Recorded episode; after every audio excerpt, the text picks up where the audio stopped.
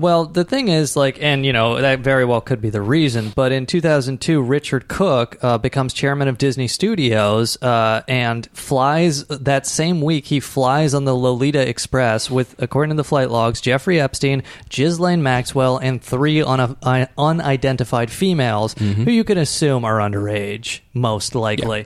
Yeah, Um, every time you see unidentified, or every time you see on the flight logs unidentified female, that's a victim. Yes. Right, right. And this is the chairman of Disney Studios. Again, the same week he becomes the chairman. He's flying with uh, uh, Jeffrey Epstein and Ghislaine Maxwell. And Yogi, you also found some story uh, from the 80s about Ghislaine Maxwell being like heavily involved in Disney and the royal family. Yeah, Ghislaine Maxwell organized a Disney day out for the kids at Lord and Lady Bath's Longleat House in Wiltshire, a great fun day in which Ghislaine Maxwell presented a check for 2,000 euros to save the Children Fund in 1985. So in 85, Ghislaine Maxwell's at Disney hanging out with kids.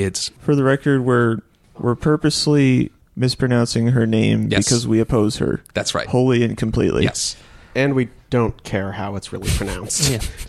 And so, you know, in 1995, Disney buys ABC News, and you do see these interventions again and again, which to me don't really make sense if they are just trying to get an explosive and profitable news story. Like smashing the Jeffrey Epstein story, you can say, okay, they wanted to protect their access to the crown, but that thing is explosive. Like Yeah. that would get ratings everywhere. And a very similar thing happens with ABC News and what is called the DC Madam story. Uh, it's uh, Deborah Palfrey is a it's a very sad story. Honestly, uh, she was a uh, what do you want to call it? A madam, a person who supplied uh, sex workers to prominent, powerful people in Washington D.C. Uh, she was hit with a, a five to six year federal case, and she hung herself. You know, quote unquote, hung herself. Sure. Probably did, but who knows? Um, but ABC News uh, the DC madam, uh, Deborah Palfrey, she did keep phone logs of her conversations with powerful people, and she kept them as leverage. ABC News, as uh, 2020, got access to this, uh, and in 2007, um, they did an investigation, and she said that she had 10,000 to 15,000 phone numbers of clients. Um, and ABC News went through uh, this 46 pounds of phone records and uh, just from Wikipedia decided that none of the potential clients were deemed sufficiently quote unquote newsworthy to bother mentioning. This is again 10 to 15,000 potential DC Madam clients that ABC News says none of these people are newsworthy. The most famous one that came out was Republican Senator David Vitter, but people also know that uh, Randall Tobias, a State Department official, and Harlan Ullman, a Defense Department official, were on there. But it is something where uh, she hangs herself in 2008. ABC News says none of this is newsworthy. Forget it. Don't look here. Um, her lawyer does get the phone records after her death. Her lawyer gets the phone records, and her lawyer actually goes to court and says, I have these phone records. They are newsworthy and relevant to the 2016 presidential election. The public has a right to know.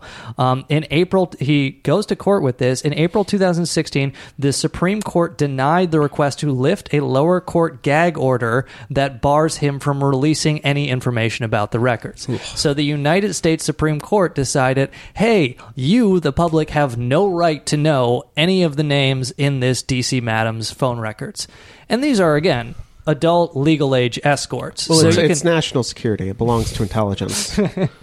it's but a- if, if any uh, aspiring Edward Snowdens out there have access to those records and would like it them read over we didn't start the fire uh, there's grubstakers podcast at gmail.com uh, tell us how to figure out a proton mail account uh, we'll- or a signal account we'll get a burner and we'll, we'll work something out Right. But again, like ABC News looks at these names, says none of them are newsworthy. The Supreme Court says, and you don't have a right to see them, by the way. And ABC News, again, this is a sex scandal. This is what is supposed to sell. This is what you put on the front page of the news, and ABC News is squashing these names for whatever reason. So you do just see these kind of disturbing cover ups once Disney takes over ABC News, and you link that with uh, all the various pedophile allegations I got more. that Yogi just went through, and it is impossible not to be very disturbed by a lot of the things that Disney is doing with the insane amount of power that they have. Winnie the Pooh Disney voice actor Jim Cummings was accused by his wife of repeated incidents of sexual and animal abuse in newly uncovered court documents.